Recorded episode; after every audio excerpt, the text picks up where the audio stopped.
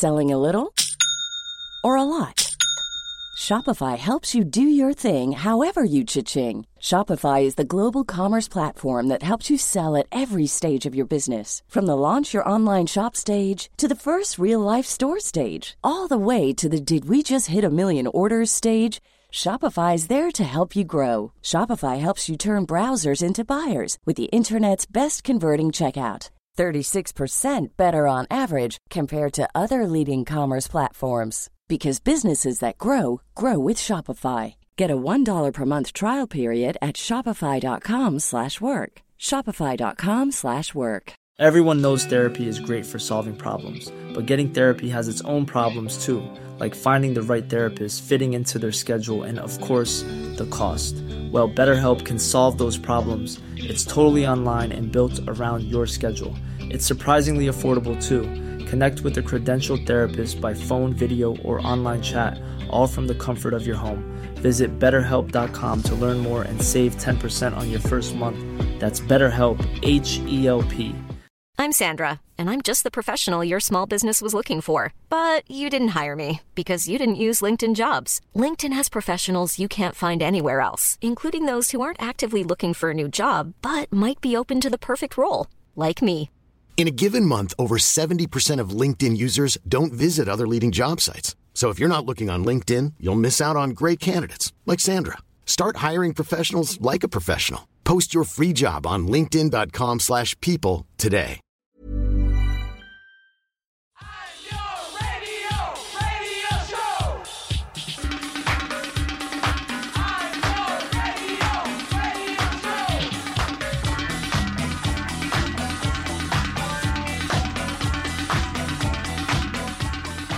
Hello and welcome to the Nialler9 podcast. It is myself, Niall, and Andrea Cleary, and we're back, and we're back, and we're back, and we're back. Hi, how are you? Hi, I'm good. I'm back.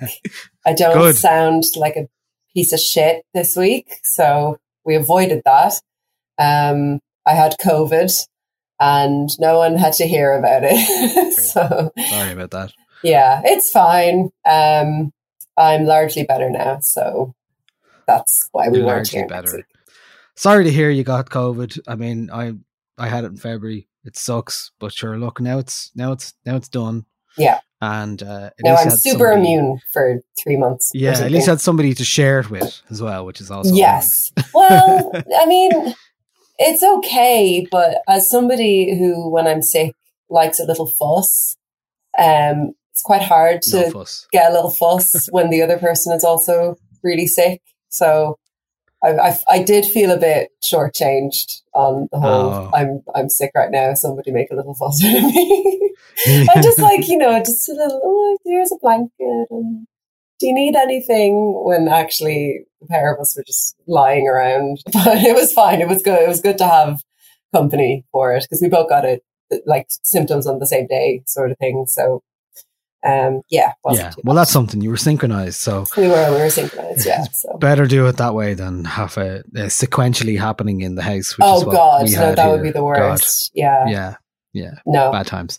But we're here to talk about good times because we're here to talk about the best music of March 2022 and the things that have made us feel good this month, musically and uh, other things non-musically that you know are important to us and uh, we enjoyed.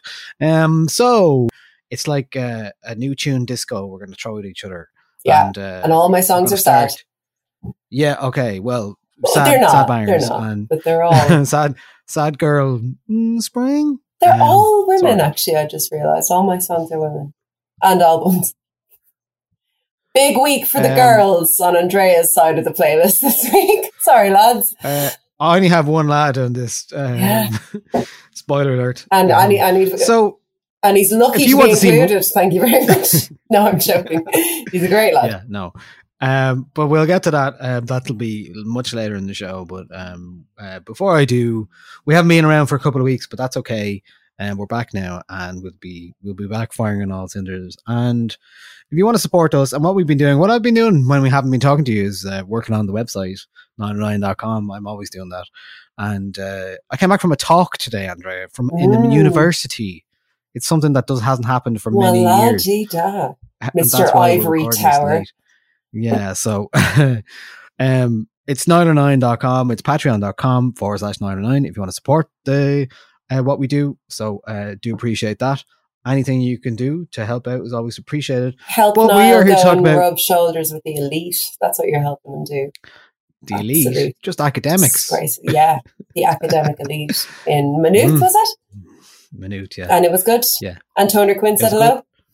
it was a good chat. We had a good chat about music and employability, um, because you know Yikes. people have to think about these things, and uh, it, I thought it was good. I was I was representing the person who was coming from a non-academic background, and that's very much my vibe uh, because Yeah. I'm did it all myself, and we're we're He pulled himself up about? by his bootstraps and he made it did. happen. He is the American dream. I Anyway, am the Niall, American dream. will I tell you about my first my first this song is for all this this week? is all gone off the rails already. Yeah, tell me quick, save me from myself. I will save you from yourself, and Angel Olsen will save save ourselves from ourselves. Um, this is a new track from Angel Olsen. Thank God she's back. I have missed her. Um, this is called "All the Good Times." More good times.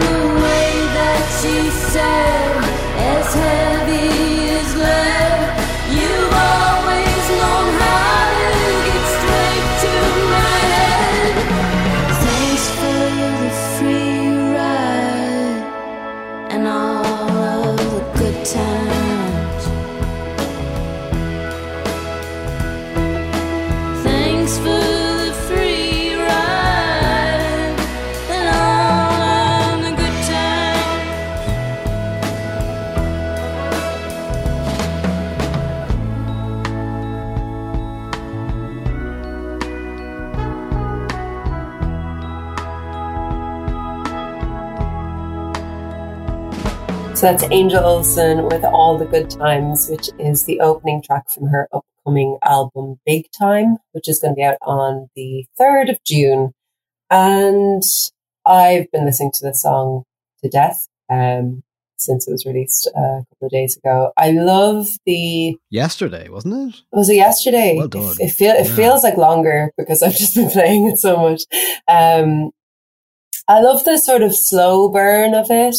I love her her kind of two vocal registers in the harmony. Like, she has that kind of lower register, sultry kind of sound, and then she also has those kind of you know really high, really high pitched um, notes in there as well. And I just think it's a really lovely, restrained song um, that when it does kick in at that at that big moment, it's off the drums and the the brass and it just it all sounds so so, so wonderful. And I think this is my favorite kind of songwriting from Angel Olsen, which is just that bit more um maybe pared back isn't the right word, but because it's not quite the the early, you know, the just just the acoustic guitar kind of sound, but certainly showing a lot of restraint and a lot of kind of push and pull in terms of the dynamics. And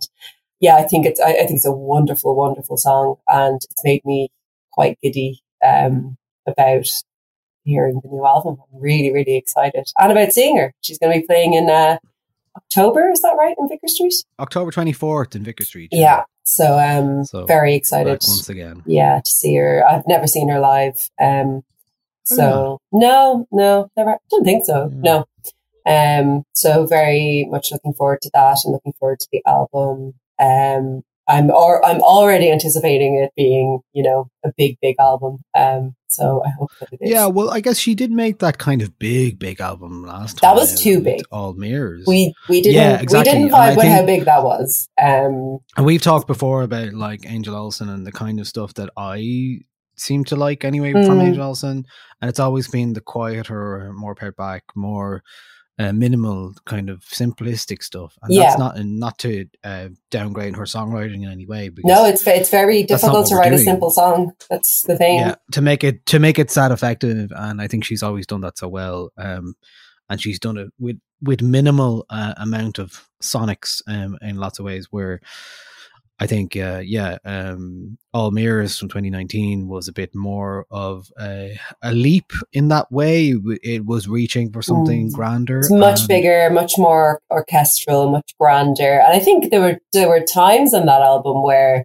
she sounded great and the whole thing worked, but I think it was more that it didn't work over a kind of a, a longer format of, of an album. Whereas I think I vibed a lot better with the follow up album, Whole New Mess, that came out in 2020, um, because I I just got the chance to kind of hear her within it again, and and uh, like you said, those kind of those simple songs that with these, you know, just pared back, good melody, good harmonies, good lyrics. That's that's what she's good at. I don't think she needs all of this fandango. Fandango. I'd love to see Andrea, the producer in the studio. She just turns, swings around in her swivel chair, goes, we "Lads, we don't need any of this fandango, okay?" There's a bit too much fandango in the room. Um, I, I watched the commitments on Paddy's Day. Then maybe that's where that's where I'm getting that from. Um, That's a good one. Yeah, but um, nice. but yeah, I love love love this from Angel Olsen. So excited to just have her back in my life. Um, I'm a huge huge fan of hers. So yeah, it's great stuff. Great. I'm looking forward to hearing this. Um, Chew, yeah, absolutely. And um, tickets are on sale for the Dublin and the tour in general in Europe. Um, Dublin, 24th of October, Manchester, Edinburgh, Bath, London, Amsterdam, Paris, Cologne, Copenhagen, all on sale this Friday, so you can check that out. Um, my first choice this week is a album, um, and I'll be honest. So, I mean, look, maybe it's not a surprise to anyone who knows me that we're talking about Rosalia, right? But like, um, the third album from Rosalia came out uh, two weeks ago. Uh, it's called Motomami, and uh, I didn't like this on first listen at all. Um, but I've since given it a lot more time, and um, I'm really loving it now. So I'm going to play Oh, a bit of a track uh, from track two. I haven't heard anything called- from from this album. Okay. so Uh, well, this is track two. It's called Candy, and uh, here's the sound of it.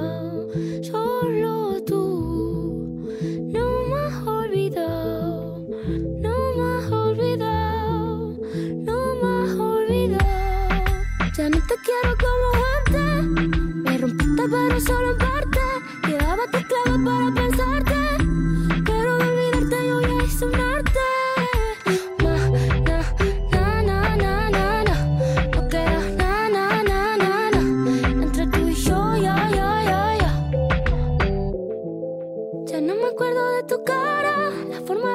de tu cuerpo ni en que la pensara.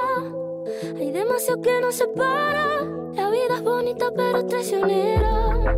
Vestida con F de Fendi, bailando Pamela de Candy.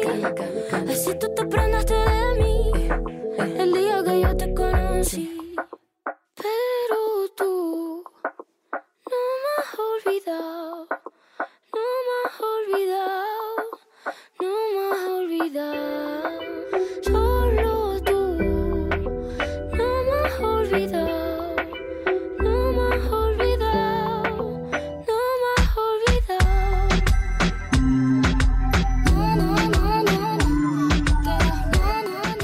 Okay, that's Rosalia Motomami. It's a long album in ways of it's actually not that long. It's 42 minutes, but it's 16 songs. It's got a it's very diverse. It's got a lot of different sounds. It's kaleidoscopic in lots of ways. Her second album, El Mal Malquera, was her breakthrough album and that was the one that kind of, you know, took her flamenco style and made it brought in R&B sounds and pop sounds and made it um I mean, for me, certainly the first time I'd ever listened to a flamenco album in the way that uh, I, I really wanted to go back and revisit it. It was a modernization. It was showing flamenco music through a prism of modern music and I really fell in love with it, but I also fell in love with her voice, and I think that's the main um, thing here. Even though, no, for the last three years, like Rosie hasn't hasn't gone away at all. She's No. spent a lot of time doing um, collaborations with people.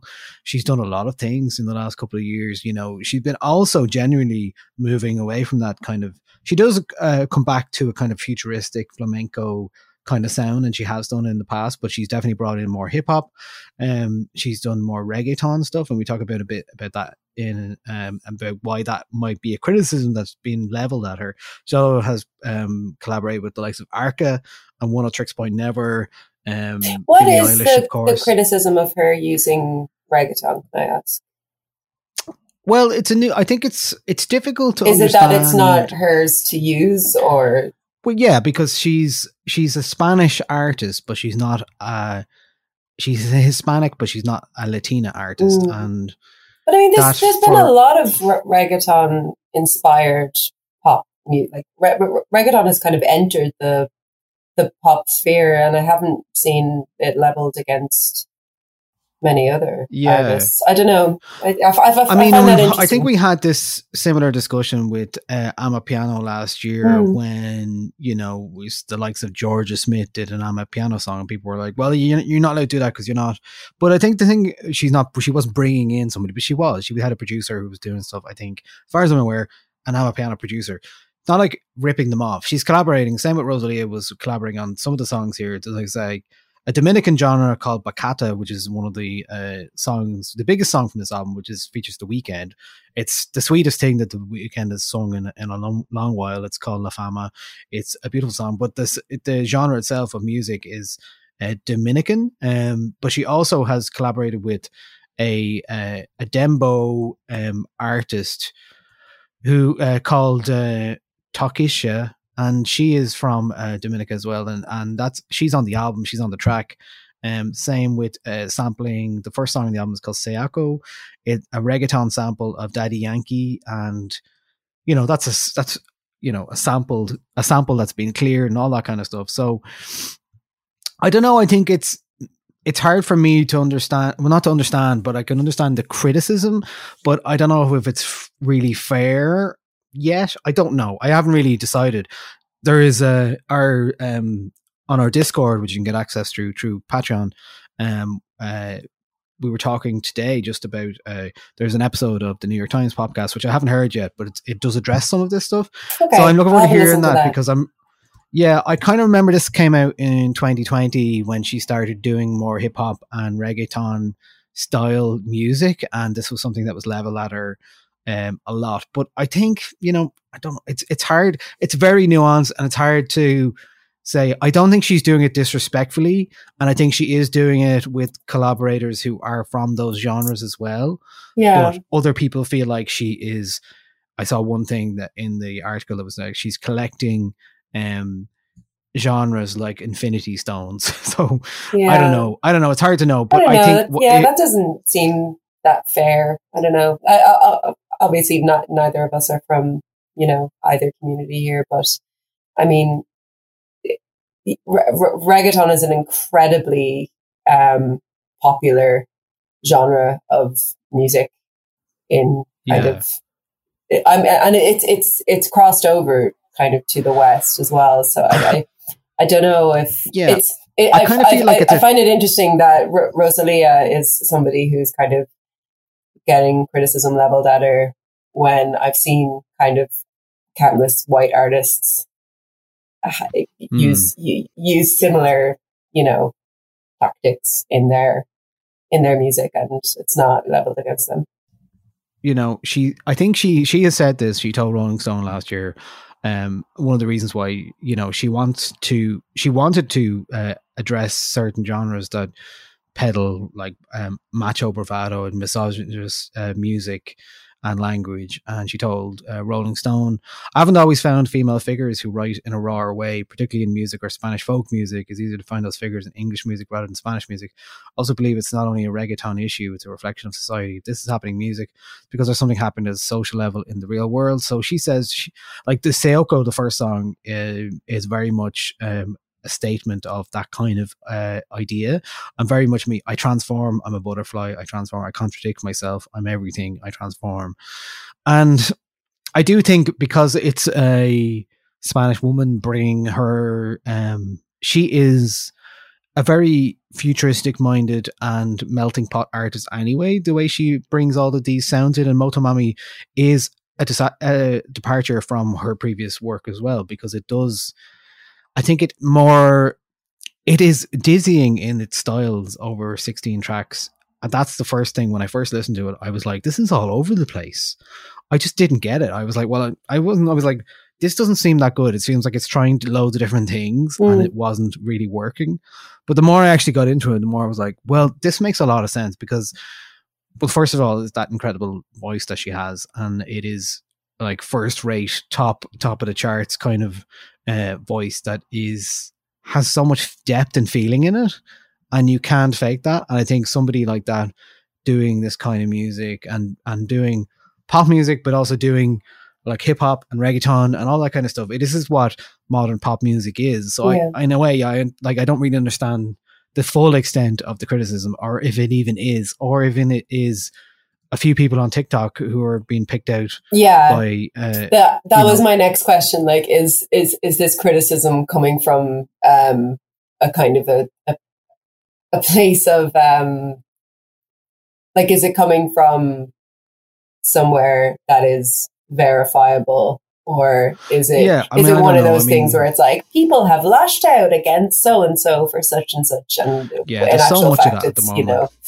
it's like four people on Twitter or something so yeah, Yeah, okay but well will look, say- I know nothing about it um but I will look Yeah. into it um well, certainly, I, I I'm gonna look into it more as well. Yeah. But because I did in 2020, and I was like, well, okay, I get it, but also I don't get it. But also, I think what she's doing um, is it kind of transcends what they're talking about because she's not simply making reggaeton songs, or you know, she's not trying to muscle in on a genre uh, without bringing something to it. And I think Hmm. isn't that what music is all about? Like we learn from each other, we learn from other ideas. Is this an example? Like, okay, I hate to be this person, but is this an example of like the the way that the political discourse has gone in terms of, you know, we talk about, oh well, you can't say this, you can't do that, you can't do that. Is this the same kind of um argument or discourse that we're having around music, which is suddenly Mm, um become enlightened by uh, other discourses in yeah in popular culture? well I mean we've we've been you're like, having this conversation since Graceland you know like about kind of cross cultural collaboration when is it yeah, uh, when is it appropriation? When is it not? You know, and um, since before Graceland, you know, and and sometimes it is appropriation, but I I would be very reluctant to look at a Latin woman performing and writing music. I I, I, don't know. I, I I I don't feel. I feel like if this was Christina Aguilera, wow, wow what a modern artist to choose there.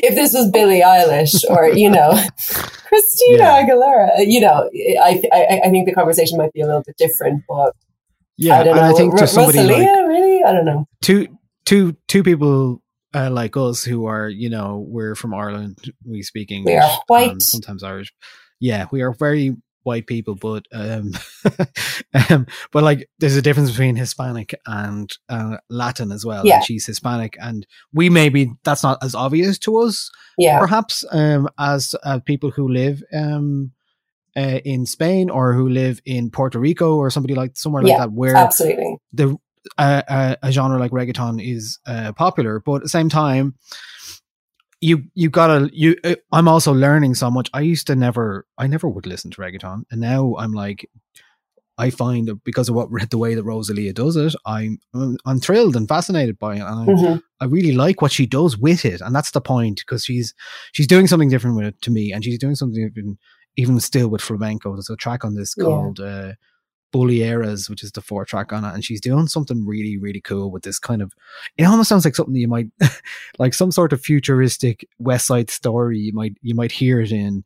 Also doing great stuff um throughout the whole album. I really don't think there's a bad song on this album. There's beautiful melodies on it. Oh, what course, what was it that um and was it the that that put you off it initially? Was it that there was kind of just too many jumps around in genres, and, and then you, you Yeah. found a way in that way? Was it? Well, it just felt like some of it, like even Saoko, that song, that reggaeton song that people have been criticizing, has kind of like a real jazz interlude in it. Mm. And you're like, well, because she's trans- talking about being transformative and, you know, pulling things and being a butterfly. And Yeah. so, I mean, no yeah, there's the whole other aspect because use she jazz. sings, sings in Spanish. Because she sings in Spanish, like I actually don't know what mostly she's singing about yet because Mhm. I haven't gone deep into those lyrics yet and I haven't translated them.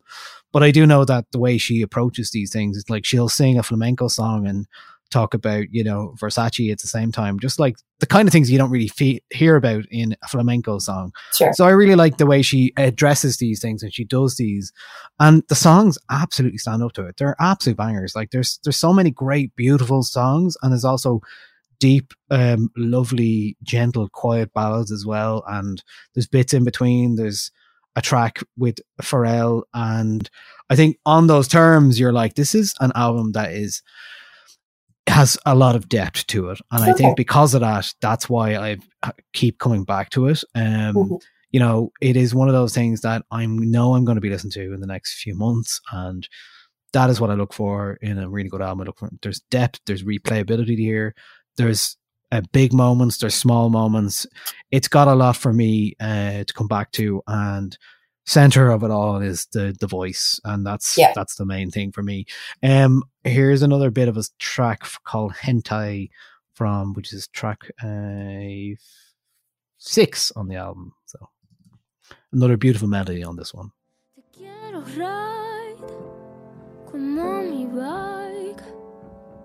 Hazme un tape, modo spike.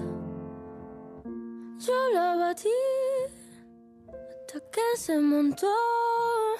Segundo chingarte, lo primero Dios. So, so, so, so, so, so.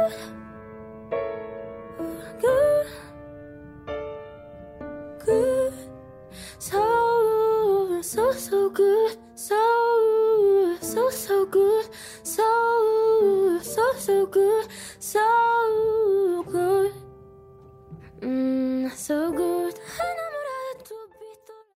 Okay, that is a very sweet song with a very uh, dirty title. it's part by uh, Japanese uh, porn animation, but uh, yeah, I don't think the lyrics are quite as uh, PG. Uh, Imagine they were. Imagine the lyrics were just absolute dirt. That's I think they are. They're, Oh, are they're they? fairly dirt. Like they're Gas. fairly dirt. Yeah, yeah, yeah. I like I, Yeah, I like the sound of um, that song. I like hearing her voice kind of that Yeah, close. We we should Absolutely. we should have a look into um we should maybe think about doing an episode at some point soon um about the effect that the production on Billie Eilish's vocals is having on female singers in pop music generally because they're all very close to the mic these days and I yeah. I would argue that that's probably Billie's influence and a nice influence because it gives a little bit of an ASMR kind of vibe. Yeah. Um, oh, also, I meant I forgot to mention that Candy actually samples "Archangel" by Burial. Um, I forgot to mention that. oh, there we go. Yeah, Um, of trivia for you.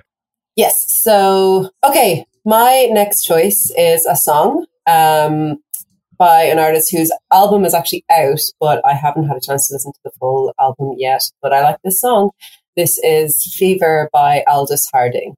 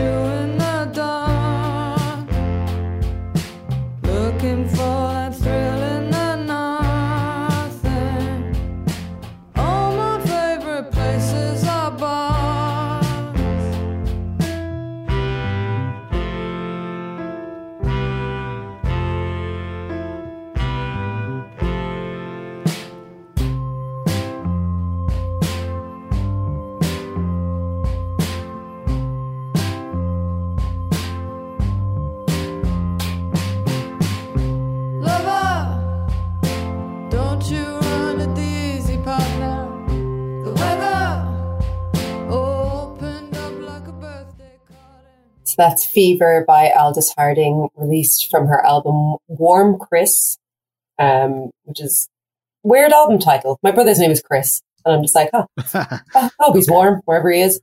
Um, yeah, this album snuck up on me. I didn't know it was released. I thought I thought she had just released the uh, the, the two singles, but very excited to to get stuck into it. Um, I really like this tune. I think it's nice and kind of bouncy and playful, um, while at the same time being quite warm as well. Um, and I think her her vocals are really great on this. They're a little bit more. There's something a bit more. Um, I don't know, warm about them or something. Um, and I love the sound of the, the, the brass in it as well when it comes in. I think it's, yeah, I think it's a lovely, lovely song. I'm excited to dive into the album, which you, you've had a, you've dipped your toe. Um, I in. have, yeah. I really what's your, what's your kind of first month. impressions anyway? I really enjoy it. I'm Yeah. in the same vein that I enjoyed um, Pompeii by Cate Le Bon. I Yes. find uh, I, I always pair these artists together. Maybe I don't know if it's because I had a playlist with the two of them together or they just kind of sit in the same place in my head. They're kind of both very liminal songwriters. They do for me too. have- They're both, they're yeah, both they have a kind odd. of singular intensity to them. Yeah. yeah, uh, yeah, exactly. They're they're a bit off kilter or a bit bit odd. Mm. maybe just odd. Um, yeah, I really like what I've heard here, and certainly dialing back the intensity in terms of vocals um here, which I think works really well. And uh, yeah, I've just been enjoying it. Uh, made with John Parish, and uh, so a fairly prolific artist, Aldous Harding as well. I think Yeah. when I'm really in that mood for that kind of music, that kind of um, music that puts you in a different plane, eh, uh, Aldous Harding and Cate Le Bon would be two I'd reach for uh, very um, obviously for me anyway. Um, is playing the National Concert Hall, but not April 2022, 2023. Ah, long, long long time away. away. Yeah. yeah, I had to check that because I was like, oh, that's a year. That's over a year away. Yeah, same with uh with self esteem, right? May 2023. I was like, oh yay, February. February, is it? Yeah, 2023. Yeah. Yeah. yeah. I, as I joked on Twitter yesterday, only 334 days to go I to know. self-esteem gig. yeah. Because I remember I, I had tickets to her gig when she played in the Workman's, and then I got too scared because of COVID, so I sold them. Um, which I don't actually regret. I thought I would, but I don't, um, because I would have been scared. Um, but I will be very, very happy to see her playing. Uh, she, is she playing the Olympia? It's the Olympia, yeah. Yeah. And you know what? Um, I enjoyed the workman's gig, but it, the stage was still too small for her. Yeah, yeah. And and and the production and the uh, dancers and everything that she has, I don't. I think it'll it benefits a bigger stage. I think so too. I- were I- saying I- that at the time. I still follow her on uh, on Instagram, and I've seen you know clips of her performing on bigger and bigger stages now, which is amazing to see. Um, and you can tell that she's very much kind of rising to to that space. And you know, I mean, even when she was on those smaller stages, she had four or five backup dancers and singers and stuff. So it's it, it's fitting that she'll that she'll be playing a, stage like the Olympia. So yeah, looking forward to that. Great. Okay, that was Aldous, Aldous Harding, and the song was called Fever from the album Warm Chris. So my next choice is a song. It is from a artist from Ireland, from Tallaght, who's now based in London. Her name is Spider, and uh, she had an EP out last week called COA, which stands for Coming of Age. This is a song called uh, called uh, "You Get High, I Get Nothing."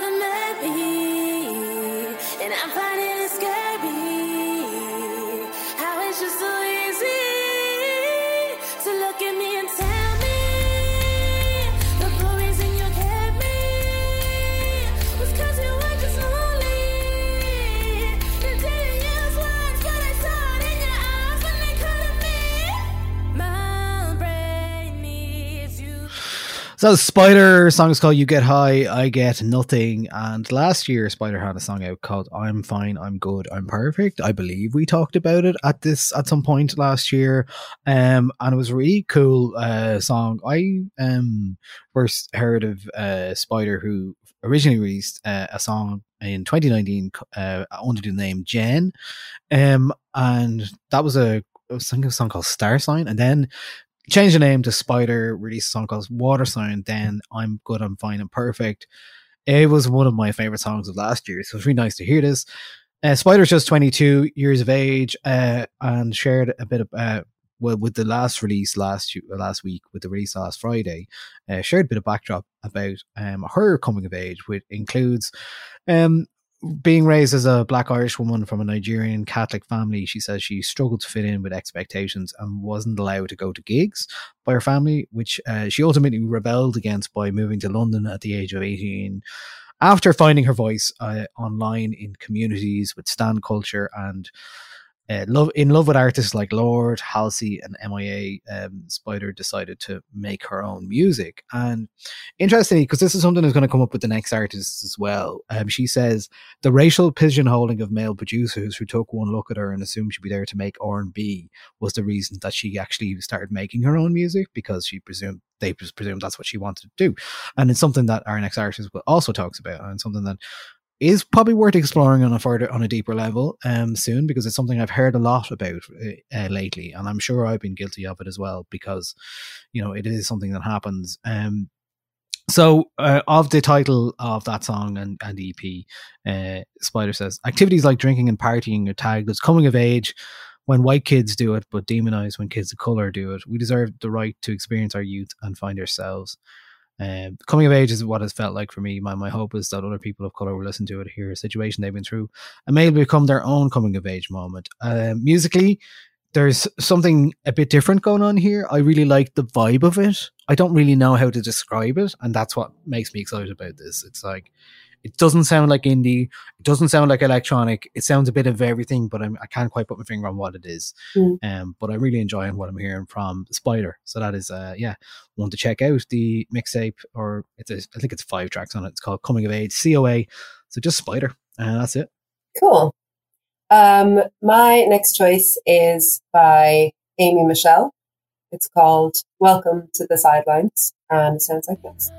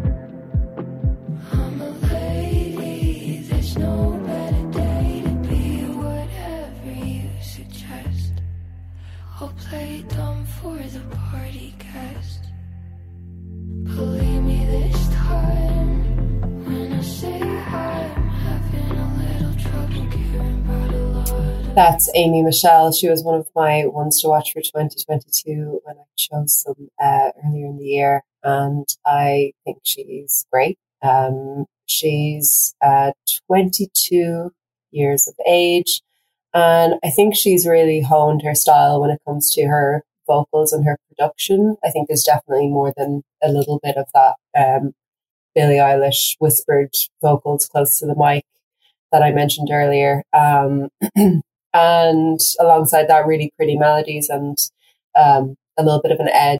I think if you slightly change the production on this track, it could be a Phoebe Bridgers song uh, very easily. And I just, I just really like her sound. I really like her style. I like her vibe. I like how she, she has a presence on Twitter, but I don't think she looks after it. There's not very much going on on the on the Amy Michelle Twitter account that isn't just, you know, Amy will be playing this or here's a new single. uh, there's I don't know. I get I, there's just a kind of a sense of mystery around her. Um, when I first started listening to her, she only had like two songs up on her um on her Spotify page. Um, I think she now has six. Um, no album released just yet, but um, all six of those tracks are great. Um, she also has a Fontaines DC cover on YouTube that I go and listen to quite often. Um, it's it's excellent. It's really really really good. Um, and yeah, so she is playing. Um, I believe Smock Alley Theatre on May seventeenth. Um, and tickets Oh, are available Is now. that- what's that for? Um, just for herself, I think. Let me That's the vibe. let me check. I mean, I, I I had to find Sorry, it. it out May seventeenth. I just saw it there Yeah. on the on her page. Yeah, Yeah. very good. Um, so I think that would definitely be an, in interesting, um, interesting gig to go to see because I've no doubt that she'll be playing, you know, bigger venues than that in, in, in no time at all. Mm. I really, really like her sound. Um, oh, that was announced eight hours ago. Well, that makes sense. There Why you I go. didn't see it. That Yeah. was on the computer eight hours ago. um, but yeah, I think she's great. Um, and kind of, I, I keep a similar eye on her as I, as, as I was with kind of with Kynsy, who has a, a, a different sound, but a similar vibe, I want to say. Same with Last Apollo as well. There's kind of, there's a younger generation of, of women who are de- uh, definitely, you know, inspired by more Mm. definitely more like American, uh, maybe 90s sounds, kind of a little bit grungy, but putting, put, putting quite an overtly feminine lilt on it, which I really like. Um, and I think she sounds cool and is cool. Yeah, this is um, something that very quickly developed, and I think it's actually been bubbling for a while. Mm, Uh, the manager James, who also manages Kojaque, sent me this um, in July, the Fontaines cover in July. Mm. I was very impressed by that at the time, but very much a minimal presence online at that time, even. yeah, But you can see if you look at her, like her Instagram is the dominant colors are purple yeah. and black. and even that You know what, it's a very that clear Fontaines aesthetic. DC video like it, i think when I, I i wrote about it.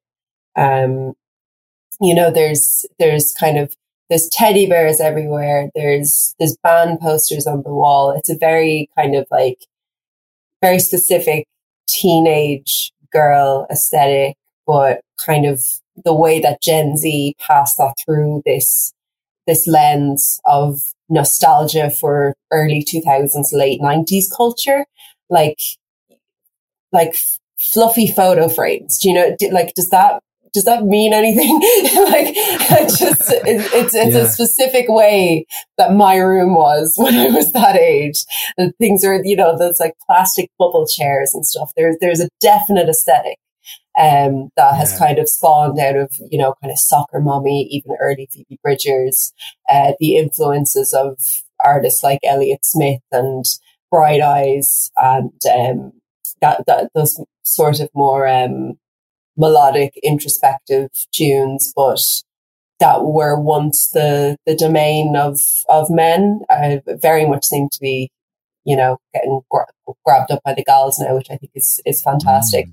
And she seems to be a, a, a very good musician as well as having a, a great grasp of those those very recognizable vocals as well. So I'm really excited about her. I, I hope that um I hope she releases a, a full length album this year. I'd be Yeah, well, she signed to Method Records, who have uh, a major label. Um, uh, I don't know what you'd call it, partnership deal, mhm. um, Affiliation. development, whatever it is, affiliation. Yeah, probably that. Um, but yeah, very interested to see that. Uh, see her develop. It's been a very quick development, but a very clear aesthetic and Mm. sound, and someone who knows what they're doing. yes, And for sure. That is always that is actually the probably if somebody is trying to make a career out of music, if you can nail those things from the bat off the bat, you'll set yourself up uh, in a good way to, um, uh, I don't know, be a full time musician, full time career. I don't know, whatever you want to say. Are you just But it certainly recycling when- talking points from your from your talk earlier in Maynooth University? Maybe it's in my head, but I didn't talk. To, I didn't talk about specifics like that. But Sure. yeah, maybe you know. Okay, so my next song is uh, another uh, Irish artist, and, and like I said, um, so we talked there about um, Ir- an Irish artist called Spider who uh, was presumed to be making R and B. This next artist is called EFÉ. She is from uh, she's 21 years of age, and she is from Dublin as well. And uh, she said she uh, strongly resonated with uh, the songwriter Rachel Chinouriri's uh, recent open letter about wrongly being wrongly stereotyped as an R and B artist. Um, I didn't see that originally, but I just I drew attention to it. Um, and she said when she saw her tweets, I was like, "This has been exact my exact thoughts for a while." I get labeled as just straight up R and B, uh, which is definitely something she was quite shocked by. Uh, I feel like she said, I feel like my music has strong elements of indie, alternative, and bedroom pop. I even make jokes about how a black person could make full on metal music and it still be called alt R and B. I always question myself that maybe I was just reading into it too much. So when Rachel put it into words, it was so nice and reassuring to know I wasn't the only one who felt this way. So this is absolutely not an R and B track. This is a, a new song from EFÉ. Um, it's a bright and summery tune. I'm going to play it now. It is called Kiwi. If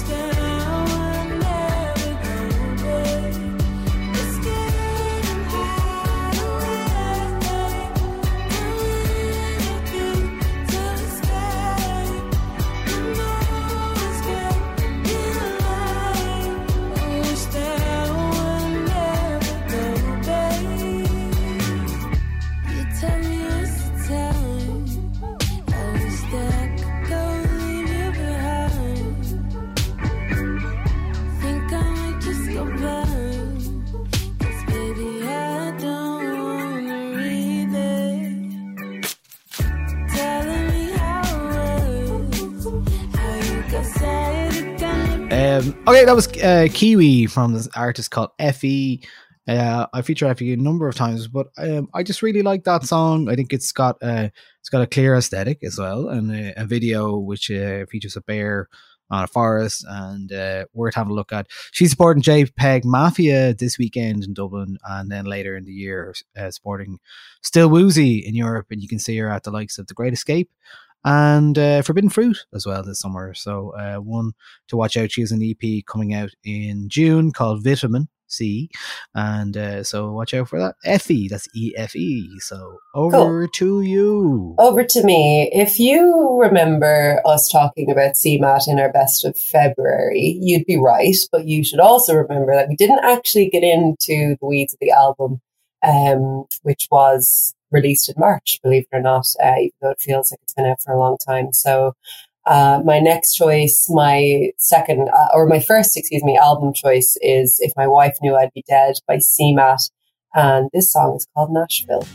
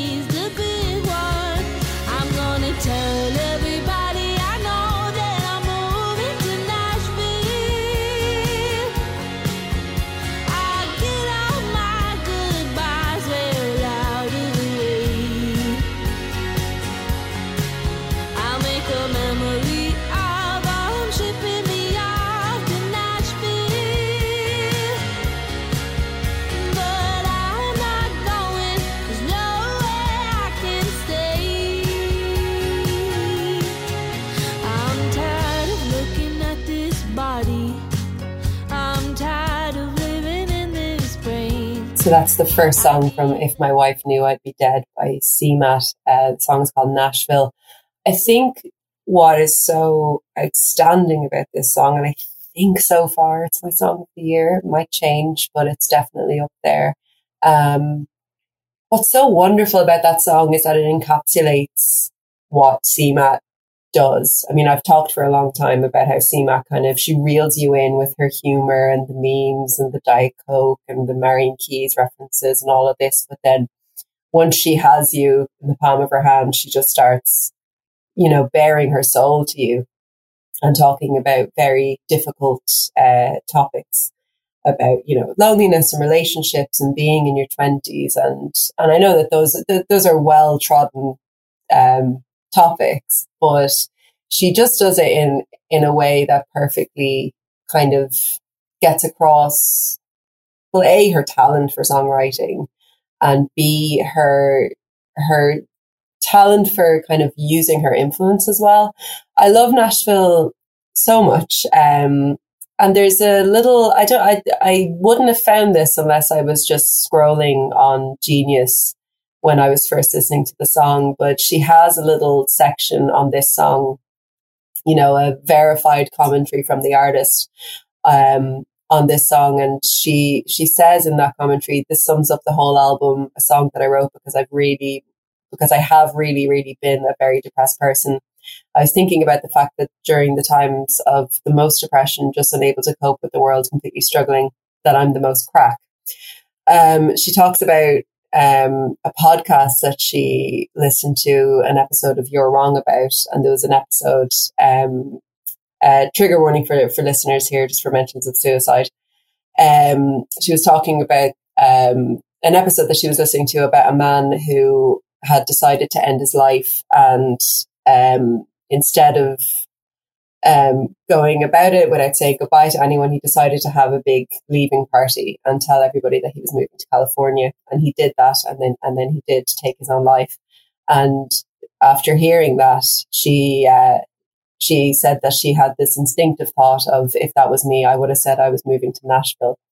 And I think that that's it's just such a, it's a, it's a wonderful, um, take on a very, very sad, uh, story and the song itself doesn't beat you over the head with that mm. story you know? Like you, you you're listening to the lyrics and you're like okay she's obviously not going to nashville. Um and there's obviously this sense that there's something else afoot. But i'm really happy that i read that explanation of it because i think it just added it, it, it confirmed to me that there was something else afoot in this song and that it is an incredibly sad lonely, deeply, deeply lonely song that is, that just has this kind of hopelessness in it. Um, but she does it with this, with this sparkle and this shine. And I think that that, it's, it's just such good songwriting. It's such terrific songwriting. A, a song that you can listen to and be like, oh, this is fun. Yeah, we're all going to Nashville. But, you know, that, that's just drags you in and then she just kicks the shit out of you. She's, she's brilliant. She's very good at that. And she does she does it throughout the whole record. Like I, I mean this album, um, I will always associate this album with kind of early 2022 and just that like I, I spoke before about the amazing gig that she did, about how elated and excited everybody on Twitter was when she was when she went to number one with it.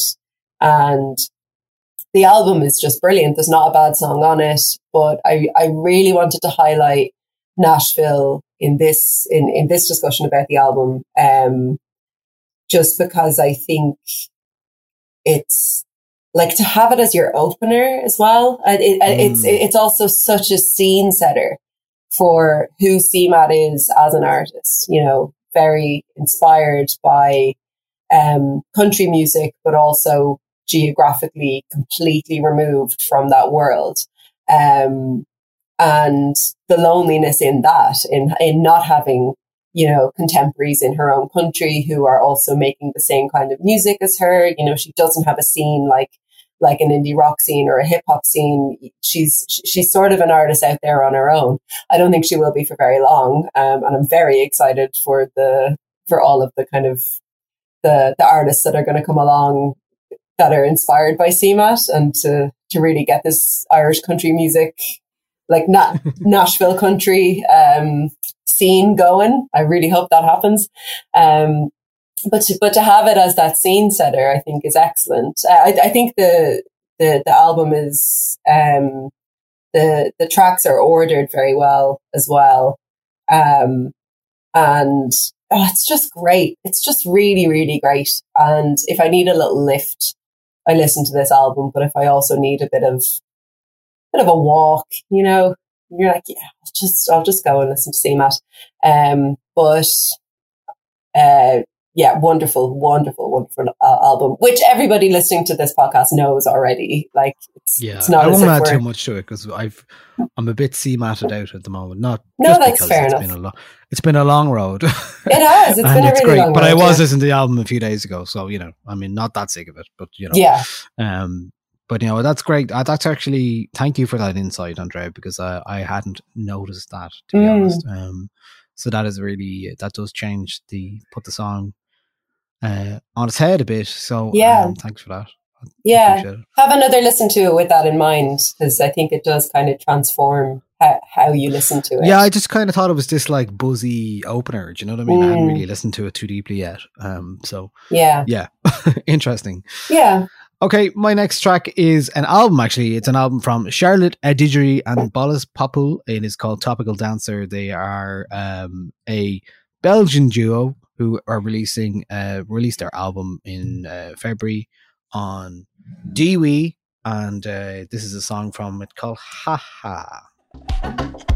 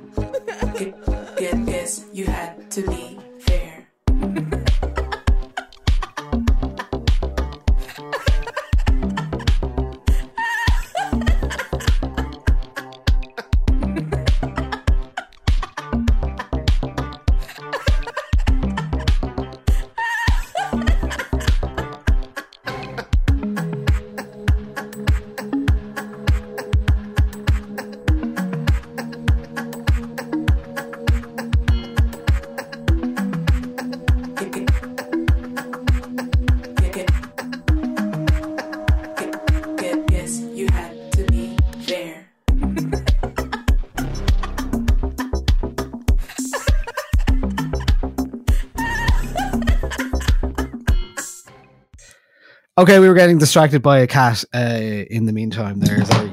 Whoa. Uh, that was Charlotte Adigéry and uh, Bolis Pupul, uh, song called Ha Ha. Probably not the best example, actually, of, of what they do, to be honest. Um, but I have, I feel like I've played maybe one or two others on this as well.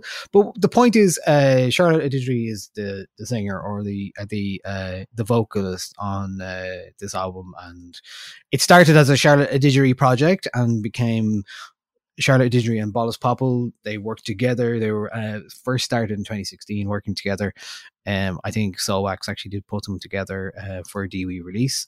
But the album's interesting because it's kind of like that, like kind of modern electronic uh, electro music, but it's got the lyrics are about social media vanity, cultural appropriation again, uh, racism, uh, political correctness, uh, all the things you'd hear in the dance floor. There's a song called uh, "Sena Pas un Cliché," uh, which is uh, it uses really cliched lyrics um, in every line, like "Put your hands up in the air," you know, I was walking down the street and whatever. Mm. Um, there's loads of that kind of stuff in it, and then there's "Making Sense Stop," a reference to Talking Heads, of course, and uh, there's loads of that kind of stuff happening. I think it's yeah, they say it's kaleidoscopic electro pop. Can't say much more than that. Really, it is uh, a fine release. Uh, Ten tracks.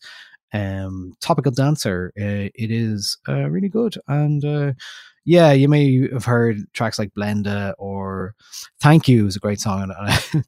Um, it's it's about being in the music industry and being told how, what you should do, how you should wear your hair. Oh, and she's like, "Thank you for the opportunity for playing this showcase festival. It's very important, like that we don't get paid for this because it's more important that we, you know, have the opportunity than getting money. You know, like so. I'm sure there's a lot of uh, showcase music festivals are kicking up again, and places like South by Southwest are um, the places where those things happen. So, uh, you know, I'm sure I did actually see Charlotte Adigéry play uh, with Bolis Pupul in Eurosonic in 2020. So, all the way back. So, hopefully, they'll be here soon. Okay, over to you. Over to me. My next artist is another artist I've spoken about a lot on this podcast, but quite rightly, as she's deadly. Uh, this is Kynsy with her new track, new this month, New Year. Sounds like this.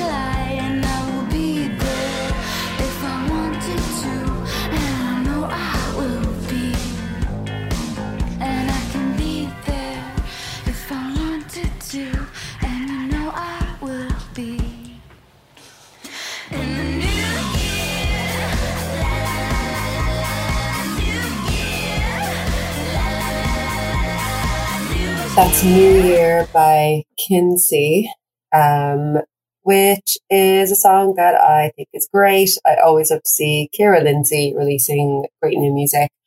And I feel like she's been on a really good run since her nomination for Song of the Year at the Choice Prize for Mr. Nice Guy, which should have won. Um, and I think New Year is, it's great. It's really a kind of dark, chaotic synth pop Mm. pop. It's great sound. Um, she does seem to be kind of ramping up towards a bigger release. She's got um, a great music video for this track, which is very cool. We were talking earlier about Amy Michelle having a very certain kind of aesthetic. Kynsy definitely has that as well. Um, dark, dark and chaotic, I think would be the, the words I'd use again for her. Um, I didn't catch her in, was it the Workman's, the Cellar? She played it? Um, no, it was Whelan's upstairs. I It the last two songs because Oh, I ran down another gig. I did it for the first time in forever. Uh, I ran, yeah, I I did- ran I to did- another gig, and yeah, I, di- saw I didn't catch her at that, but I saw a lot of uh, people who I follow on Instagram putting up uh, videos. And I think if you come across well in Instagram videos, then you played a good gig. Um, and she seemed to be like, there, there seemed to be a lot of people there who knew like all the words to all her songs. So um, I think that's great. I'm really happy that she is getting good plays, good attention from kind of UK media as well. Um, yeah, I think I think Kynsy's going to be big. yeah, we've been playing the Great Escape as well, Mm. and um, we'll expect more from her. Yeah, New Year is great as well. Um, as you say, building up and on from the progress, and the songs are getting better and better. So Yeah, lovely to hear. Okay, my next choice is an artist that I discovered. Uh, uh, um, I hate the word discovered in a way because no one discovers them. You just hear somebody and you're like, they're great. Ah. And then you're like, but it's been a slow discovery for me. Uh, her name is Tomberlin, and this is a song called Tap. Do you think about the trees and the breeze? How they swing and scream and talk and breathe. I wish I was so tall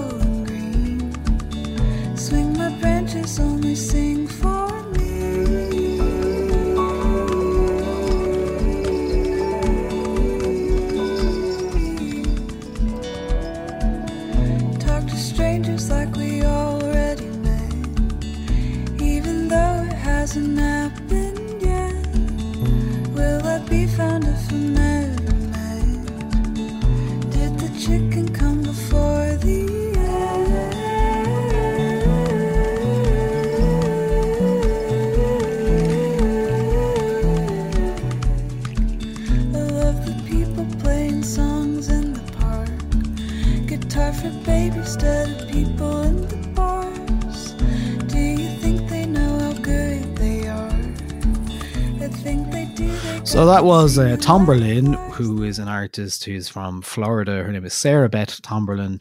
Um, I heard a song her. I think I'd heard her before, but uh, there was a song called "I Don't Know Who Needs to Hear This," which was on a playlist, or maybe it was actually a Hype Machine stack newsletter that we do every week. I think it might have been that. Um, it that was the one that got me. Uh, it's a forthcoming album. Uh, that is the title track from it. The chap is is the second song that followed up.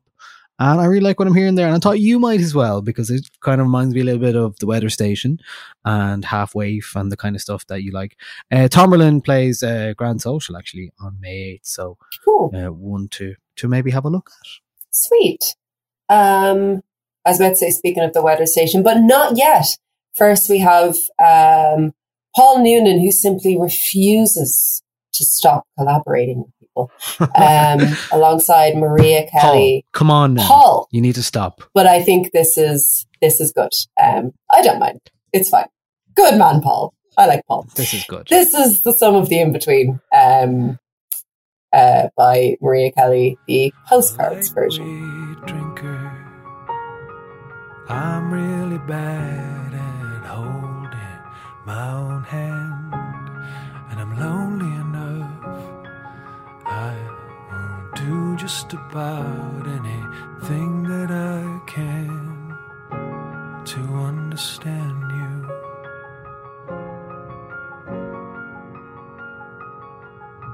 And I'm okay with that.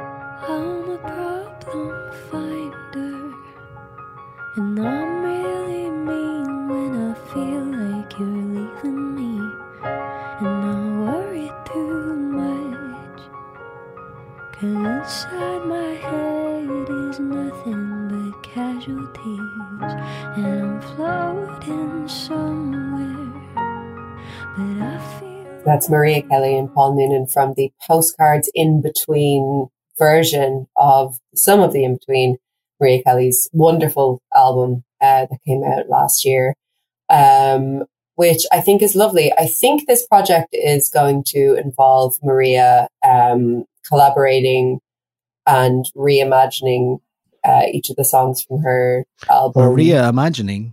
Maria imagining um, her alter ego, um, reimagining the songs from the song of the in between with different artists. At least I think that's what it is. Yeah, Um, there's uh, 11 songwriters who were listed. Eleven, yeah. So the, uh, so this is a very very nice um, introduction to that. I think the piano on it is is lovely. It's a very sweet um, song. If anyone hasn't listened to Maria Kelly's album from last year, then you should. It's really beautiful. Um, I caught just the end of her when she was of her set when she was supporting Alvaretti in the Button Factory last month, February. I want to say February. Um, and she yeah. was she was really really great. And I think that this is a lovely arrangement that is just very twinkly, very sweet, very um, very delicate. I think their voices sound really nice together, and I'm excited to see what um what other artists she's going to be working on with it because the songs are all so great. Well, will I tell you? Will I tell you who's? who's Yeah, go on.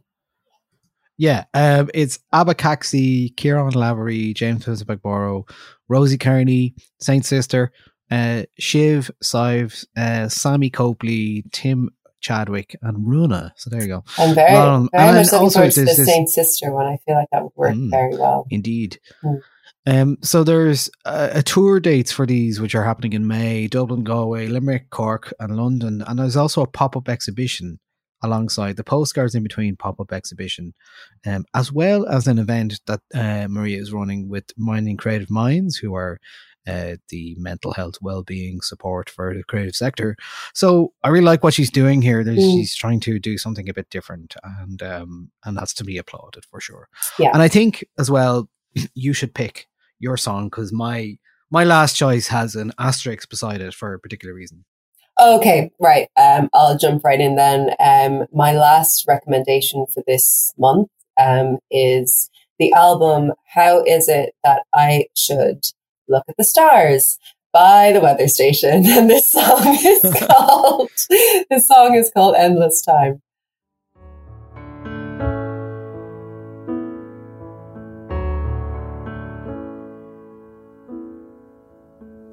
It's only the end of an endless time. They don't put that in the paper. You won't hear it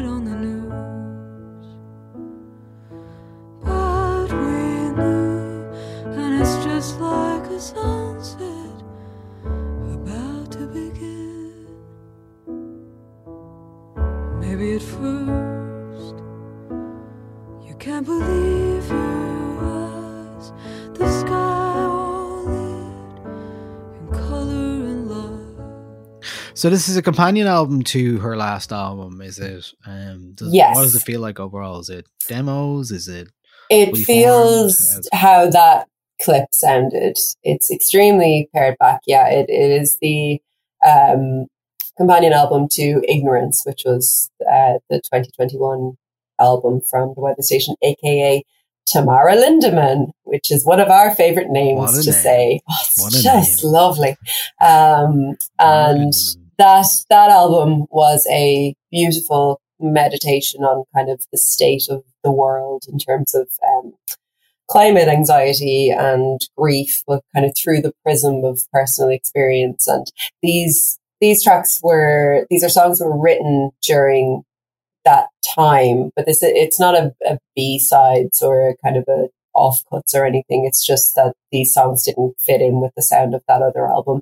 Um, that which was recorded or written rather in the winter of uh, of 2018, and the working title for this album definitely gives a clue into what it sounds like overall because the working title was ballads, and that's exactly what we get here. They're kind of very beautiful meditative ballads that are very personal and reflective and really, really produced with a, a, a gentle touch. Um, I I remember I, I was reviewing this for um, Arena, and I sort of had my opinion on it set, um, which was that I liked it, but I didn't love it. And then I remember it was a really beautiful evening, and I decided to walk to RTE, which takes about an hour. And I was like, no, I'll walk today. Um, and decided that this would be the album that I'd walk with. And like the sun was setting and it was just so nice. And I just, just that experience of, of that, just that walk while listening to the album just completely changed how I felt about it. I think it's, it's one of those albums where if you find yourself in the right setting and mindset and kind of willing to give yourself over to it in, in a way that isn't, I don't know, maybe I was listening to it to get it out of the way or something. Um, but just kind of carving out a bit of a space of kind of liminality where I had nothing else to do except listen to that music in, you know, relative nature, walking along the N11. Um, it just sort of, uh, there are trees there, but it just, The it- bucolic, the bucolic nature of the album. that's that's my first EP. but um it just I don't know something something in it just clicked with me and I ended up having to kind of frantically change a lot of my notes in the in the little you know reception area of the uh, RT radio studios. Um, I'm as just as impressed that you had your notes well and ready to do to go.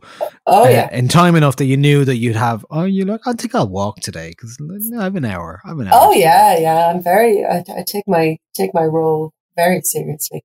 Um, but but yeah, that I think I think that um, I think it's an album that you you shouldn't kind of just put on to have listened to it. I think it's something that rewards um, really spending time with and not having anything else to do while you're listening to it. I mean, Sean Rock said that he'd enjoy listening to it while he's doing the last bit of washing up before bed. And hey, that's that's his jam and that's fine. But um but it is is a very beautiful album. life situation. Yes. that happens to e- many people. but um Is there a Spotify playlist for that? Probably not. I, I mean there should be. I'll I'll make him one.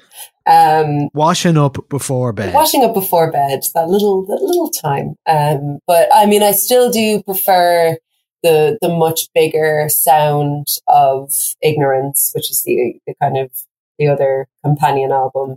But this has really grown on me a lot. um, over over the past, you know, half a month or whenever it was. Uh, half a month. Who says half a month? Anyway, um, Niall, what's your your final uh, your final choice and why the asterisks? well, I mean, my final choice is sort of is a recommendation, but it's also an any other business because uh, it's an act I manage. His name is Skinner, and uh, this song came out last week. It's called uh, "The Slump." Um, I I think it's great. I would. Um, I think it's great too, uh, and I I- don't manage him, so just I don't think it's great. Yeah, but see, see, this is the, this is kind of like things I wrestle with because I'm like, I obviously like the artist. That's why I'm working with them. and I like what their music is doing, but it. I also, you know, I also represent them Yeah. sometimes. If so this was like, bad okay. and you were managing him, I'd be like, no, no, we're not including it. I'm putting my foot down. so yeah, I'm just doing this for the money, and as we all know, there's no money in management. No. so I'm definitely, I'm definitely not doing this for money. But this is uh this is Anyway, Skinner, the Skinner. slump. Track came out last Friday. It's kind of this ESG post punk, um, James Chance, cool buzz. Uh, Skinner is Aaron Corcoran. Corcoran, he's a 24 year old uh, musician from Kildare. Um, and I really like the vibe of this. Of course, uh, I do. Uh, it, the vibe is very bouncy. Um, he's playing Workman's on uh, 20th of May, and he's currently sporting Silverbacks uh, on tour as well. So loads of stuff coming up. But May 20th in Workman's Club. Here's a listen to the slump. So in the great divide, I lie between catch me again, but it caught me good, so good, so good, so good. And now I'm in the slump.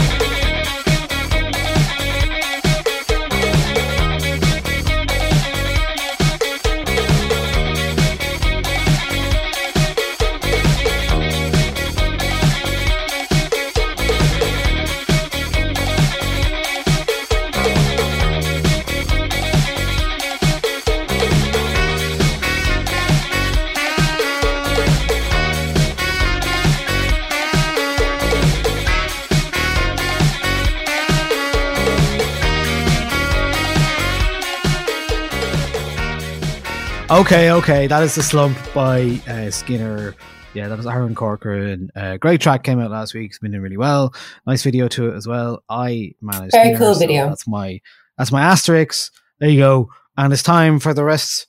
We'll sail this podcast into the sunset, so we can all go spend uh, our time in the bucolic vistas of the N11 and the canal, uh, respectively. yes, please. Um, Uh, no, yeah. What is your reason to be cheerful? My reason to Andrea? be cheerful is also a plug. Uh, if anyone is in Waterford this Saturday, I will be at the Waterford Comedy Festival. Oh yes, I won't be doing stand up. Don't worry. Um, I will be um, helping out our lovely friends uh, over on the Juvenilia podcast, stepping in for Sarah uh, on a live podcast.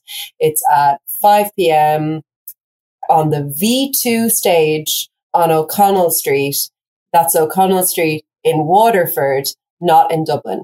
Um, so if anyone's in Waterford is at the comedy festival, come see us. Um, it'll be fun. Yeah. Very good. I didn't know that was happening. You- Um, yes. It, it- surprised and delighted me. yes. So um, it'll yeah, it'll be great fun. Um, sorry, I'm just I, The ha- I Foolhardy Festival. yes, that's What's it. called? Fool- yeah, I'm very prepared. um, so yeah, come along. Well, That'll be fun. You're stepping in. Yeah. You're stepping in. She's stepping in. Um, yes. What's your reason to be cheerful now? Well, my reason to be cheerful right now is that it's still bright out at 7.30 Oh, p.m. And I know glorious, isn't it? We've been through the clock situation, you know. Um, Come it's here. happened. W- were we Doesn't make meant sense. to not be doing that anymore? I remember before the pandemic, there was a load of talk about Ireland not observing daylight savings anymore. And then Yeah, I thought there was some argument or some at least chatter about it. Yeah, and then the pandemic happened and, and nobody was talking about it.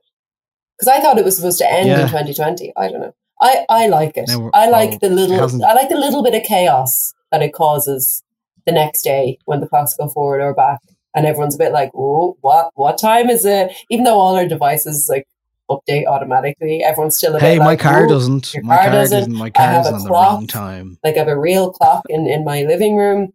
Have to change that. It's just a little bit of fun. It's just a bit of ooh, you a know. little bit of fun. Playing with time. We're just just- playing with time. Don't worry about it, guys. time. Time doesn't matter. It's like twice a year. Yeah. Don't worry about it. We're just so Time wacky. is just a construct. Yeah, yeah, It's all fine. exactly. But it is. Uh, it does. It does matter when it gets brighter in the mornings and the evenings. Like Yeah, this. It's for like, sure. It is kind of worth it. Yeah, I definitely felt like uh, I lost some sleep. yeah. but other than that, it's been. I 100% Um, stopped being a winter girl maybe mid March, and then I, I just go all in on spring. I love spring, so I'm gonna try and gonna try and really love it this year. well, we had some lovely weather this week, Oh, but I might not be staying. But sure, look, it's a glimpse. It's fine.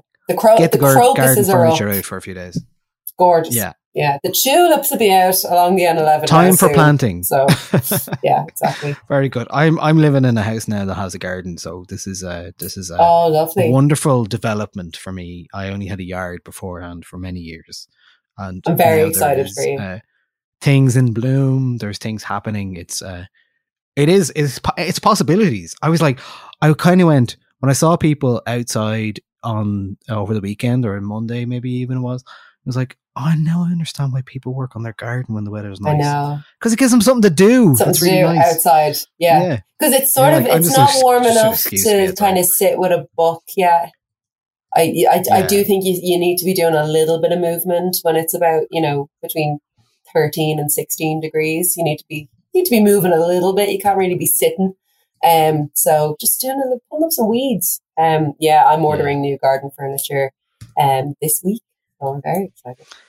Lovely, Yeah. lovely. Anyway, So thanks for listening, everyone. That's plenty. That's plenty. Any any any recommendations for us this month? We did today. we would talk about Piranesi, the book. um, Oh, did you finish got it? out of the library? I did. Yeah. Okay, did you love it? Um, it was great. I enjoyed it so much. I didn't know where it was going. Isn't it like for a long nothing time, else you've ever read? Yeah, I just it's it's like a fantasy book, but it's not a fantasy book. Mm. But it's kind of like it reminds me of something that I would have read when I was twelve, and I would just would have been so gripped by. Yeah. you know, Yeah. like something that just is. It's grown up, but it's like mystery. It's it's intrigue. It's fantasy. Yeah. It's it's not what you think it is. It's so think yeah, uh, it's so wonderful. difficult to. I, I try not to really explain it to people when I'm recommending it, which is often I because if you say like, oh, it's fantasy, uh, it, it just nothing can kind of really, you know, get Yeah. get into the weeds of what it is. But it's uh, it's it, a it certainly does singular book. transport you to a completely different place, Completely um, different which is place. also, um, you know, it's Yeah. unusual to find something like that. I think if well. if you So, liked wonderful. Piranesi, um, there the, the book I read straight after it because I was reviewing both of them. I just so happened to kind of read them in succession. Um, there's listening. another book. there's a book by Bridget Collins called The Betrayals, um, which is I found it similar in its kind of in its world building. Don't read too much about it before you read it, but um, it's similarly sort of uh, um, very creative in terms of the world that it builds, how much it trusts you to do a lot of the work. Like, you know, the way in Piranesi, if things Mm. aren't being, you know, completely laid out for you and explained, there's a bit, there's, Yeah. there's a lot of you kind of doing the work and bringing a bit of yourself to the story. The Betrayals does that really, really well. Um, so I'd, I'd highly recommend that. I remember reading those two in tandem. Um, Great. I have a, a couple of um, recommendations. Uh, there's a book called The School for Good Mothers that'll be coming out in the next couple of weeks. Uh, it's kind of a dystopian um, book about a woman who has her child taken away from her um, because she left the baby on her own um, for two and a half hours, and Child Protective Services taken away, but they're also trialing this school for good mothers. Um, it's a little bit Handmaid's Tale. Um, a little bit. Um, what was that? Was it Edel Coffey's book? Um, Oh, I didn't read that. Yeah, yeah. Oh, it's brilliant. Breaking Point. A little bit of that in it as well. It's very, very good book. Um, let me just find the name of the author because I can't remember it now. The School for Good Mothers, uh, Jessamine Chan. Um, it's great. I re- I absolutely devoured it. Um, I think my review of it is going to be out on Sunday in the Business Post if anyone's interested in reading it. Uh, on TV, I've been watching pieces of her. Um, which is a drama with Toni Collette in it on Netflix. It's good. Yeah. Pops on fine. Absolutely grand. Um, Bridgerton season two was boring. Um, absolutely no chemistry. Where's all the sex gone? I'm not here for all of these words. I'm very boring. Um, but uh, com- completionists should watch it, I guess. And I wa- the only one of the apart from Dune, the only one of the Oscar films that I watched was The Power of the Dog, um, which had no dogs in it, um, but was very good. Yeah, that's that's a fantastic film. I thought. Yeah, I thought it was Um, excellent. I thought it was really wonderful, and I am not a fan of Benedict Cumberbatch. Um, seems Mm. like a nice guy, but I'm I I generally find it hard to watch something and not be like, oh, Benedict Cumberbatch is doing some acting, you know. Um, but I found his performance really gripping and quite um quite disturbing. I thought I thought he was great. Um, yeah, he was brilliant. it. He was absolutely brilliant. He was the, the center of that as well. I think Yeah. Cody Smith McPhee was obviously. Oh my god! well, what a, what a revelation! What a lovely a lovely Brilliant. boy, and then obviously everyone's girlfriend, Kirsten Dunst, was outstanding. So, yeah. did you watch any of the Great. Oscar noms? Um, the other one I did see Dune. I think Dune very much feels like the first of a yet you know Mhm. a trilogy to come. So it's kind of hard to say on its own. I don't know Yeah. if it should be nominated for Best Picture. I think a Um, nomination's want- fine. Had it won, I would have been a bit like, mm. But yeah, yeah. Um, I'd seen Don't Look Up, of course, which is Oh, uh, you sorry, I know, have seen um, that. Yeah. pertinent based on uh, what actually happened at the Oscars and what people ended up talking about and what happened the next day. Oh my god! Did you um, see with- that Will Smith punched um or slapped Chris Oh, Rock? Did you see that? Did you know that that happened? Oh god! Did you not enjoy it? oh my God. I'm just so sick of it now. We like two days, three days ago. Uh, I'm so sick of it. Mike Um, Michael Fry Belfast, on, I never want to see. Instagram, um, like that night, he put up like a video of him talking to the camera, and he was just like, "This has been the best day for Twitter, like ever, like better than the you know thirty to fifty feral hogs, like better than the toy show and the Eurovision, because everything was just." The memes were so good. I got no work done on Monday. I swear to God. I was just on Twitter. It was such a good day for it. It was great. Enjoyed it. I'm glad you had a good time. It's great. It's just great. I tuned tuned. I tuned out pretty quickly, but you couldn't really tune out. Um, No. Um. Okay. What else did? What else happened, or what else did I watch? Um. Oh yeah. Bookwise. Um. This woman's work, essays on music, uh, Yeah. by Sinead Gleeson and Kim Gordon's out next week. Um. We both have preview copies of it, and uh, very much worth to read. I've read a bit of it so far. Really nice. Uh, former guest of the show, uh, Liz Pelly, is in that as well, as long as her sister Jen. Uh, worth having a look at. Um. Movie wise, I watched Lamb. Have you seen Lamb? No, I haven't seen Um, it was on Mubi and um, thought it was going to be a horror. It's more of a folk tale. Um, I enjoyed it for what it was. Didn't really get where it went, but um, Okay. yeah, it was it was strange atmosphere, set nice, and stuff happens with children and not children, Okay. um, and a family uh, who are looking after a child of sorts. anyway, um, TV show uh, Love Is Blind season two was absolutely brilliant and uh, something that I'm Yeah. so glad I watched. Oh, uh, I'm happy for you. because I enjoyed the shit The of that, uh, chaos. piece of trash. What's your man's name who Yeah. I hated at the beginning and then I loved? Sh- Oh, Shane, is it? um, The blonde hair, the Shane like puppy with a- with a man. He, Yeah, he yeah, just yeah. wanted to wear a cape at his wedding. Just like, oh, "Can I wear a cape?" And his fiance's like, "What are you? What are you?" He's so funny. Doesn't believe in pensions. Just like doesn't No. believe in them. And I think he's onto something. Chaotic energy for sure. Huge, chaotic would say- Labrador energy. Yeah. Yeah, yeah. um, some would say cocaine energy, perhaps, but that's what it felt like for to me. Allegedly. Look, who knows? Oh, speaking Who of knows? cocaine, did you see Liam Payne? Um, allegedly. Um, with his new Dutch accent. No. Oh, did you not see that? Oh my god! Right, I I, I won't explain it because every everyone's already seen it. But um, go look up Li- Liam Payne, the Oscars, and just enjoy. He's he's he's got a new accent and he's not afraid to show it. Um, Great. Yeah. Um, the other thing I'm enjoying at the moment is We Crash, which is a bit silly, but um, it's about uh, WeWork and it stars Jared Leto and Anne Hathaway. Oh, yeah. And it's a bit ridiculous, but it's about the um about WeWork and the toxic uh toxic wellness culture of uh of building uh unicorn companies in the Mm. world now who which are yeah, so that whole story is wild.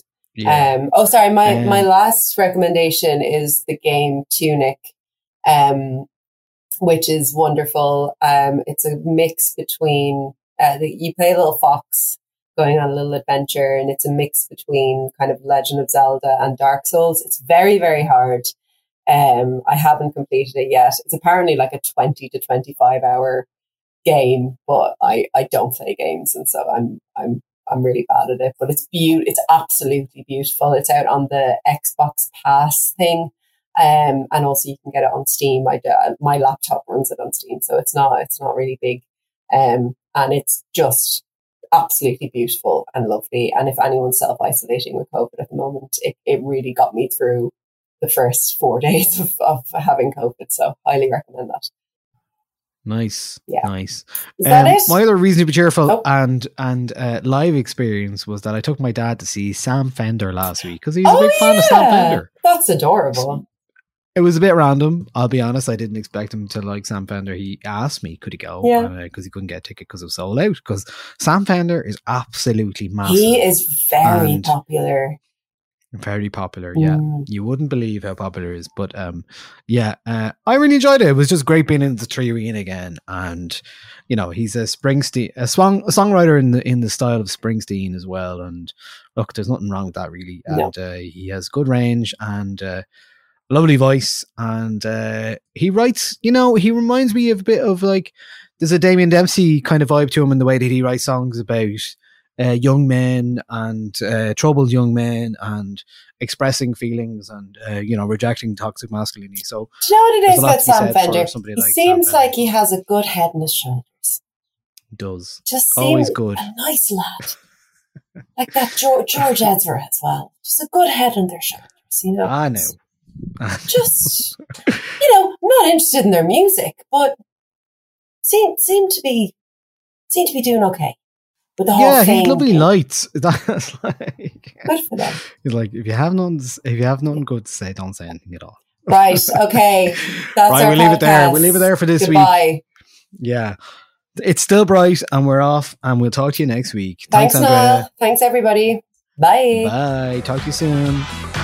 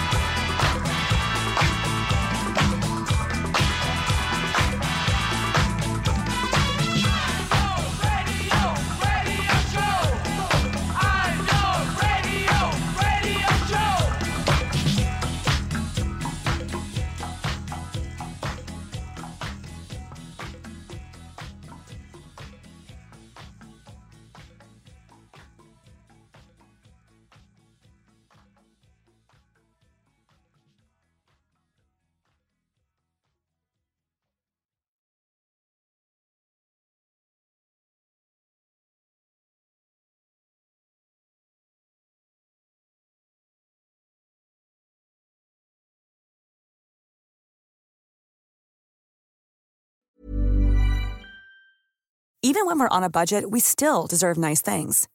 Quince is a place to scoop up stunning high-end goods for 50 to 80% less than similar brands. They have buttery soft cashmere sweaters starting at $50, luxurious Italian leather bags, and so much more.